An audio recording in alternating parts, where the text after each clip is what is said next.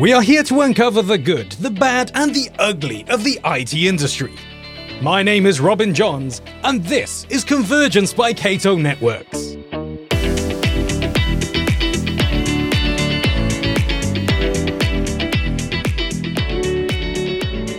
Shifting your career path to get into the IT world can be intimidating, but it is certainly not impossible. In fact, you might probably have most of the required skills, but may not even know that yet. In this episode, we are hosting Boaz Barzel, Cato Network Sales Enablement Lead. We'll talk about the moves you need to make to acquire the experience needed, how to market yourself, and most importantly, we'll define what are the key factors you should consider when shifting career paths into IT. Stay tuned, this will be a good one. Hi, Boaz. Thank you for joining me today. How are you doing? I'm doing well. Thank you very much, Robin. I'm happy to be here.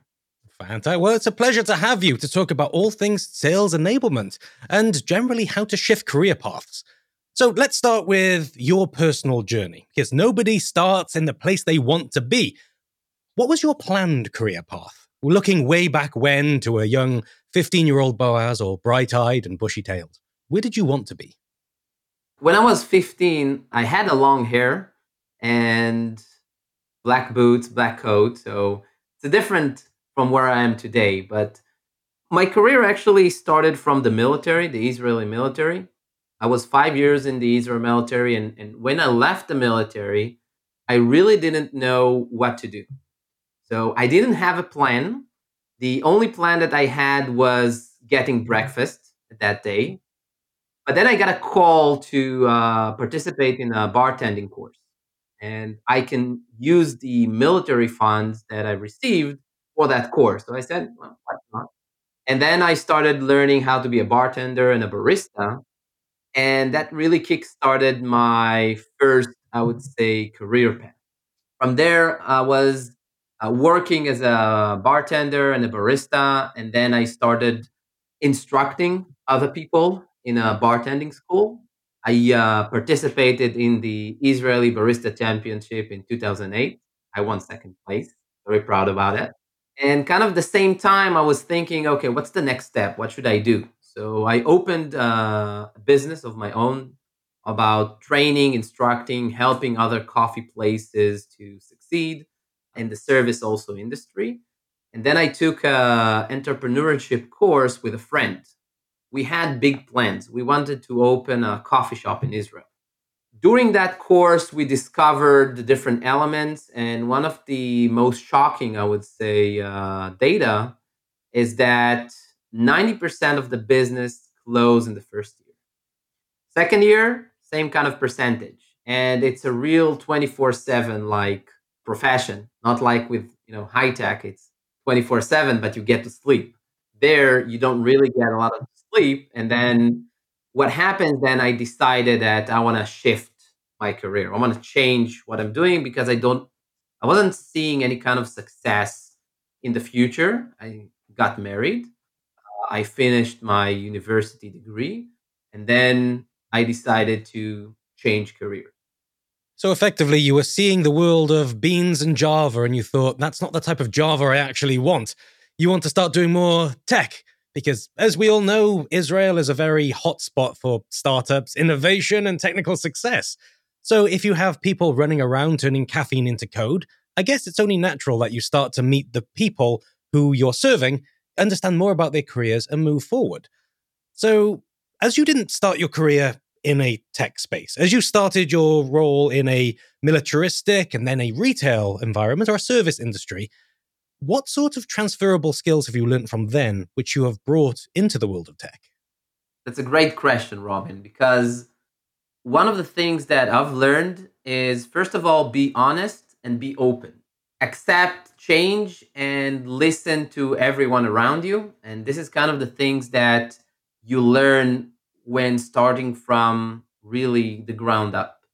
When I started the work in Check Point, I didn't know anything. I was not even aware on how to configure IP on a Windows machine. So at that level, but they still have me. They, they still accepted me for a, an entry level program. And I would say it was an easy start. And the reason is because I knew I didn't know anything, that I have to learn anything. And they also knew that. So we're practically saying, okay, you don't know anything. Here's a lot of stuff. Go and, and learn that and start practicing. And because of that, I think that it's relatively easy. I know that uh-huh. most people will not agree with me around that, but it's relatively easy to start from kind of the entry level where everybody acknowledge that you're an entry level. And technically, all you need to do is work, learn, practice, and repeat. And eventually, if you're a team player, and this is something that I learned in the military, no one can be successful on their own. You have to work as a team. There is also hierarchy and political approaches that you need to learn. And once you get it right, you're able to, I would say, be more accomplished in what you do and understand what needs to be done for you to be successful, for the organizations or the teams that you work with to be successful. And if you can find a way to make it happen, so the team is successful and a by that you are also successful, then that's kind of the way to integrate yourself into being part of a, a, successful organization and an integral part that people look at you and say, we want him to work with us. That's a, a big challenge. Like the classical term, alone you can go faster, but together as a team you can go further. And some people often struggle to move into tech where they're used to doing things at their own pace. They're used to driving forward and doing the tasks in front of them and not having that limitation. But the world of tech is much more converged. You have more dependencies. And as you mentioned, we can't ignore the internal politics of any single company, whether it be vendor to customer, vendor to vendor, or even just talking with your peers. And learning that political shift and how to deal with your other teams that's often seen as key to success. So when it comes to shifting into the world of IT or into the world of tech, there's so many different areas of tech out there. And if you don't already have your own career path established, things can be very confusing. So, how did you decide to go down the tech path you were? Why not development? Why not engineering? Why not QA? Why did you end up in sales enablement? That's interesting because I did start as a QA engineer. I didn't know what it means. All I knew that I'm very good with technology. Technology loves me. When people had their problems with their computers, they would call me because apparently I knew something. And the moment I sit down in front of the computer, everything worked. So it's like, you know, when you go to a, a doctor, when you feel sick, you sit down, you're waiting for the doctor, and immediately you start feeling better. Nothing was treated, but your in that kind of path for getting a cure or getting cured, actually. Mm-hmm. So for me, technology was always an easy element. And fortunately, I had a cousin that was working in Check Point. So I spoke with him and then we sat down and talked about what can I do what's my interest are and he said you know what why won't you start in Check Point as a qa engineer really from the entry level and that's basically what I did. So we worked on my CV, which was completely not related. And one thing I've learned is that you have to be interesting.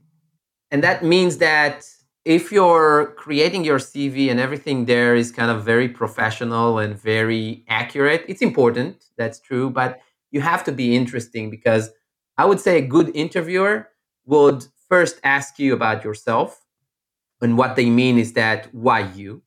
But the second thing to really create that openness and, and build that kind of trust so the interview will go well is asking about your hobbies or you know things you've accomplished that is not really something that you know relating to the job. And I think that today in our world, people are looking for someone interesting, someone that can bring more than just the professional experience.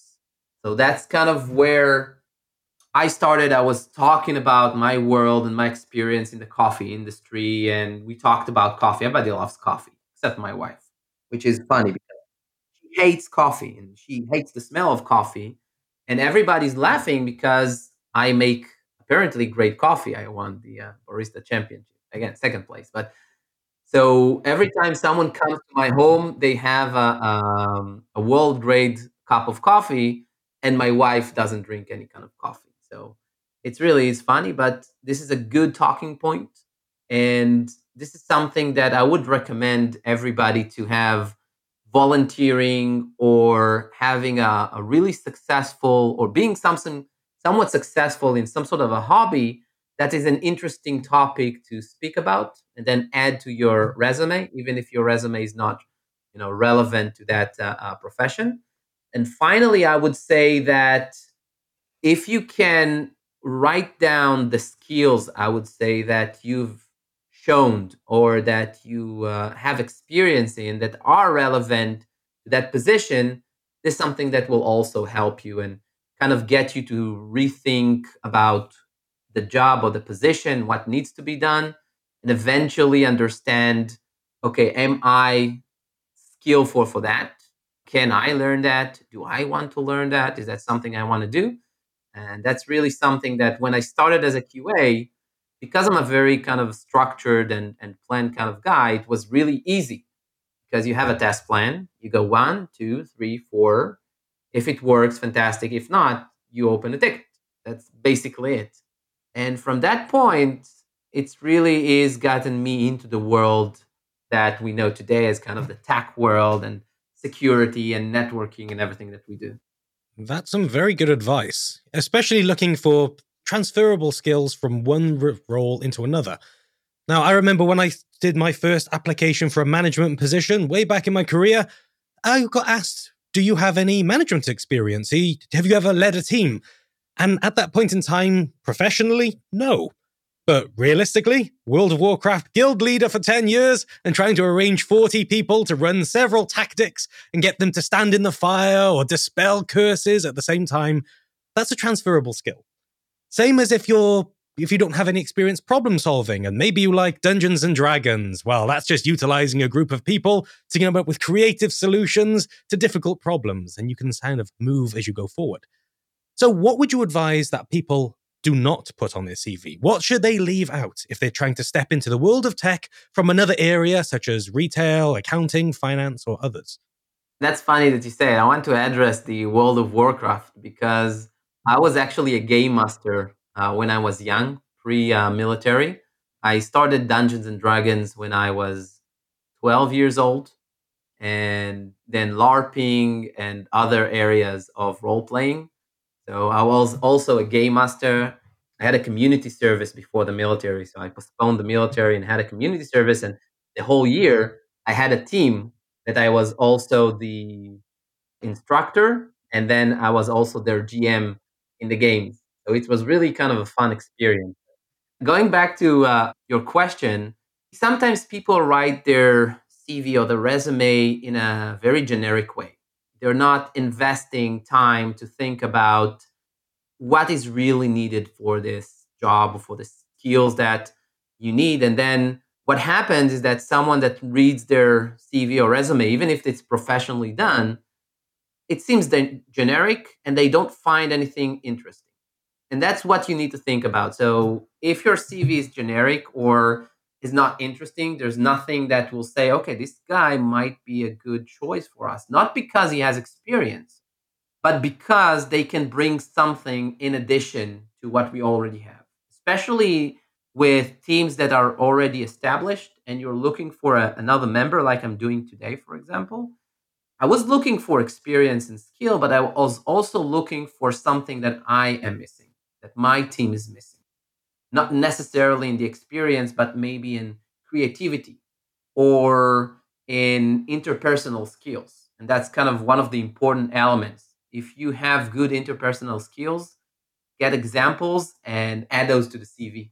Don't leave them out because this will literally change minds of especially HR, because they will see, okay, why did he mention that? That seems interesting. Maybe it's worthwhile speaking with him. And that's what we want to do. The entire purpose of that CV is to get someone to speak with you. That's it.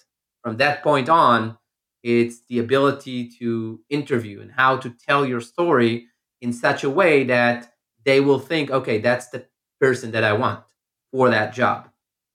So that's kind of the the area. I would also, when I'm interviewing, taking to the next step. I'm I'm moving ahead. Okay, taking to the next step. You're interviewing. Uh, I spoke with one of my friends that are that she's actually looking for a new job in product management. She doesn't have any security uh, background, so not right for Cato. But we talked about you know that kind of CV, and we talked about interviewing, and we talked about how to be able to present yourself, what to say, and what to talk about, and the different skills that you have. And in an interview, it's important to understand that what the other side is thinking is why should I choose you from all the other candidates? And this is what you start with. And then you talk about other areas where you volunteer, where, you know, kind of hobbies that you have. Why did you choose that corporation or that startup or any kind of job? You know, what's the reason? And show that you've taken interest, that you've learned about them. Read some stories, blogs, about their website, read the about us, you know, why do we do what we do and talk about it? Because any interviewer will like for the person that they're interviewing to be interested in what they do in the you know the company they work with. And also personally if you find a common hobby you can raise it. So i do recommend be very specific in your cv leave out the generic stuff just write down why you for this job what skills according to the what they wrote. And if you are missing experience, if they requested 10 years in product management and you only have two, that's not a problem. But address that. Talk about why those two were as meaningful as 10, if not more, years. And look and ask them what do they think or what do you expect from those 10 years and talk about it. I think a lot of this comes down to the worst four letter F word in the English language, and that's fear. No dirty minds, just fear. People are scared about taking the leap and taking the jump. And if you were to start looking at a job description, you might say, yes, you need 10 years of experience in this or 10 years in that. I saw a developer job recently and it was asking for 15 years of Swift experience. Now, I don't believe Swift has been out for 15 years, but hey, that's what the hiring manager decided to put down. Sometimes the hiring managers don't really know what they're looking for. Instead, it's more of a box checking exercise. So, presume you saw a fantastic role that you wanted to jump into, and you thought, yes, this company is great. Maybe it's Cato Networks. We have lots of jobs on our careers page. Come and listen. Or maybe another company, but really come to Cato. But you see this job spec and you know you do not have the technical skills required for this job, but you believe you could learn it. How do you personally acquire new tech skills? How do you keep your tech skills relevant? And how do you breach into the wild unknown? Because, well, with tech, the more you know, the more you realize you have no idea what's going whatsoever. So, what's your approach? That's great. That's a really a great question because mm. I was in the same place, I would say 12 years ago. And for me, I was always interested in technology. So before I do start talking about technology, Cato is an amazing company. It's such a great company. And I would say that my only regret is not joining Cato sooner. So if I knew that, I would probably join sooner. And that's really something that if people listen to that and they think about, okay, should I move somewhere else? Definitely go and move into Cato. You'll have a chance to work with us. That's kind of a great thing. But nonetheless, reading about technology, I would say it's good. It's not enough because technology really changed our lives completely. Everything that we do today revolves around technology, and we can't really imagine how our lives will be without it. That means there's different areas of technology that you'll have to decide what is your interest, what do you like to do. And from that point, I would say if you find a position or a role that has different skills or knowledge or experience that you believe is missing, the first thing is to research about it. What does it mean? How does it look like?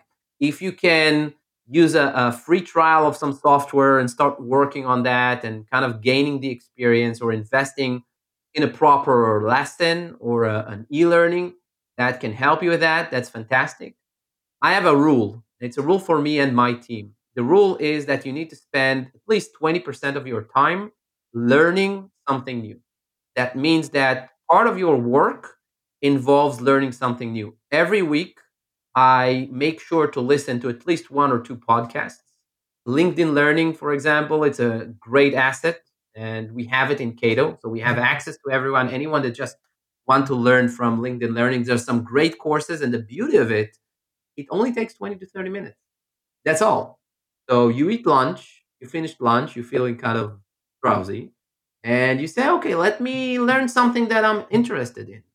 So I'm opening a podcast, I watch a TED talk, um, you know, newspapers or a, a LinkedIn learning course or any one of those areas. And the important thing is that I'm trying to write down one topic or one idea that got my attention and trying to develop it and see how can I get better with that. Maybe they talked about it in the podcast or in the uh, talk, or maybe it's something that I need to research. And now I'm using something that's called Feynman technique. Feynman was a great professor, and his, I would say, most valued accomplishment, he was able to explain complex topics in simple ways. And his technique is great for everyone to practice, especially if you want to learn a new skill. And the first thing is to learn and to research, and we talked about that. But what most people are not doing, and that's the really great aspect, is to practice it. So you need to explain it and to present it to someone else. At first, it's better someone from the industry that can bring you feedback, but if not, you will learn very quickly what are the gaps and the challenges in the knowledge and, and expertise that you have. And it will allow you to go back and learn and focus on those and be more aware of your own kind of skills and capabilities. And then you go practice again. So after you learn, you practice again until you're at a level that you can explain that topic to a six years old or your grandmother. And once you're able to do that, you have mastered that topic.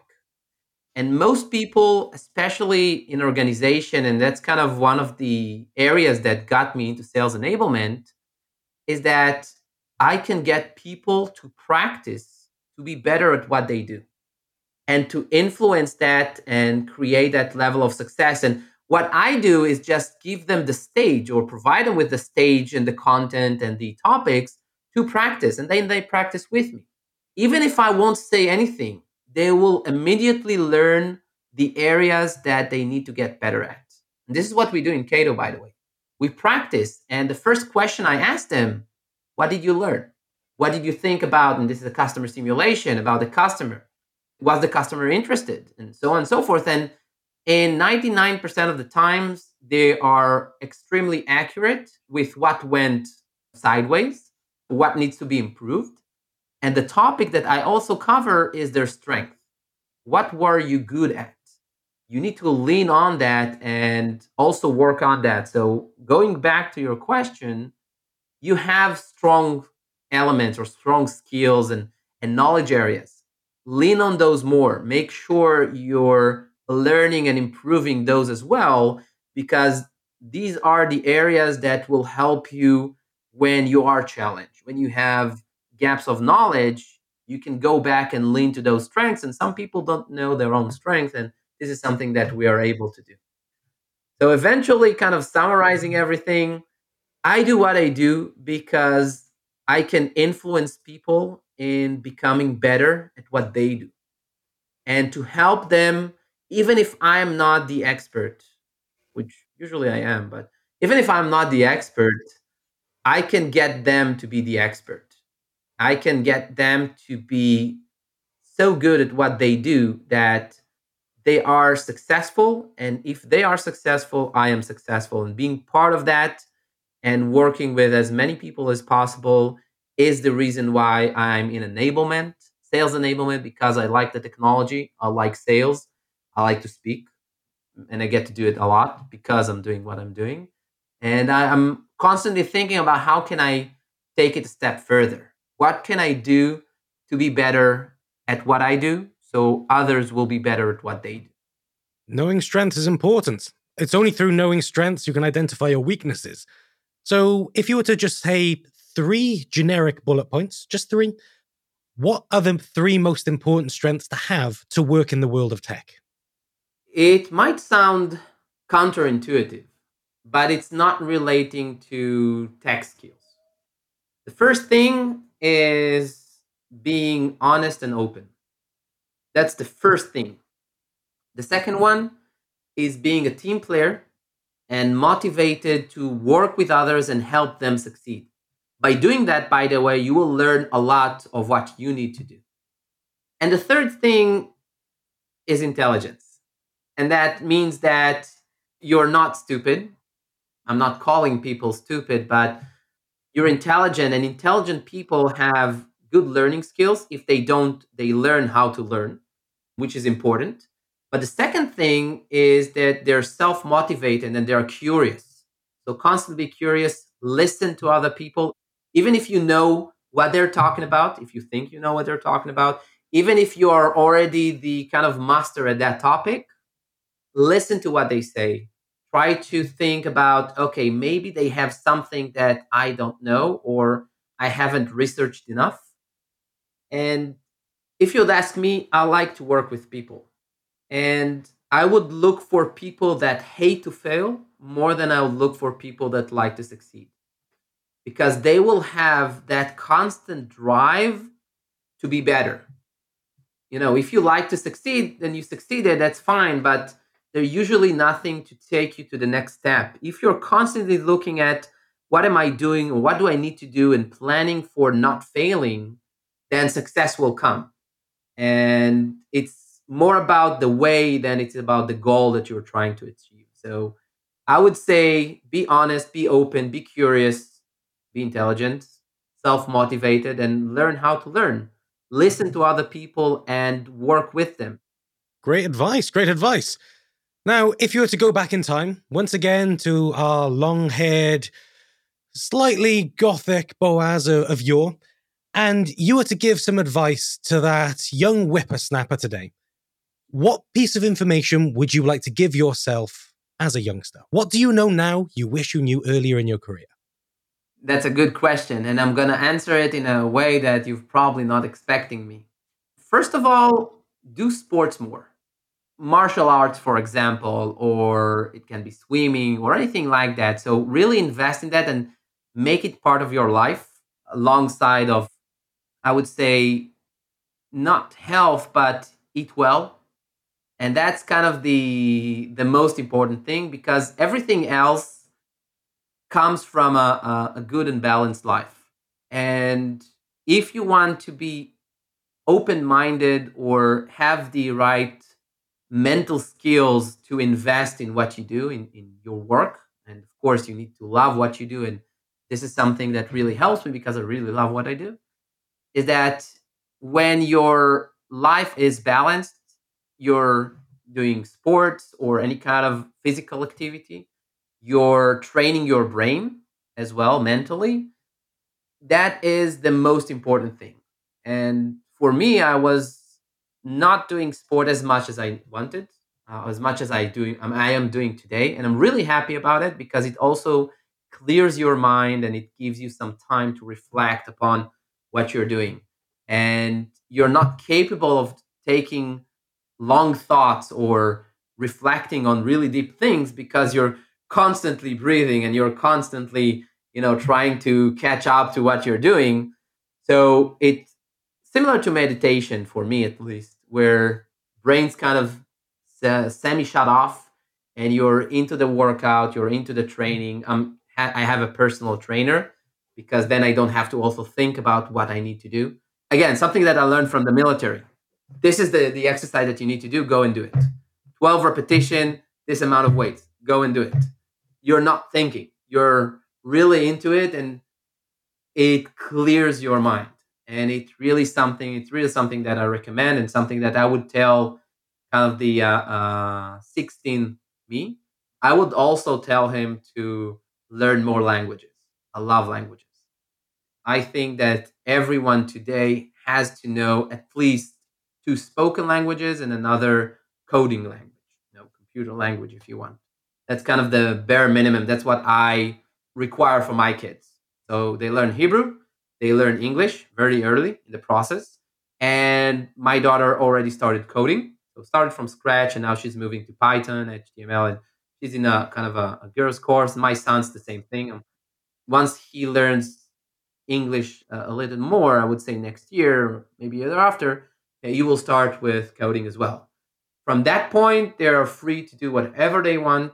They're free to choose whatever they want, as long as they can say with full heart that this is what they want to do. This is what they love to do. And the minute that it's changed, they are free to change their mind. Be dynamic, be open, because life is constantly changing. And I think that this is kind of where I find myself, you know, changing constantly. You know, I'm pretty sure that in a few years I'll be changing what I'm doing and kind of be more accurate or focused in the areas that I'm doing and being able to develop and trying to do more, I would say, front seat kind of driving, uh, if that makes sense. Teaching children how to code is very dangerous especially if they're young children, because young children ask why questions all the time. You teach them to code, then they're giving you if loops, they're giving you the while statements, and you're just expanding the vocabulary to make it more difficult for you to parent and live with. But you are setting them up for success in the future. So, regardless of the path they want to take, there's opportunities available. And that's, I think, what the essence of your entire podcast has been everything you do, look at transferable skills. Look how you can improve yourself as a person. Look how you can grow. Look how you can develop. Be receptive to others. And overall, just focus on what you can do instead of what you can't. So, thank you very much for your time, Boaz. It's been very insightful and it's been a pleasure to have you as a guest. Thank you very much, Robin. It was an amazing experience. Uh, it was, as always, excellent to uh, uh, speak with you and talk with you. And I would say encourage your children to ask why and also ask why yourself because I love when people present objections to me, ask me why, and now I have to handle that because it makes me better and I think that it will make everyone better. So, thank you very much for that fantastic experience. That was all for our episode today. I hope you've come away feeling a little more educated and empowered. In case you've forgotten, I'm Robin Johns, and you've been listening to Convergence by Cato Networks. Don't forget to hit subscribe, and I'll see you next time.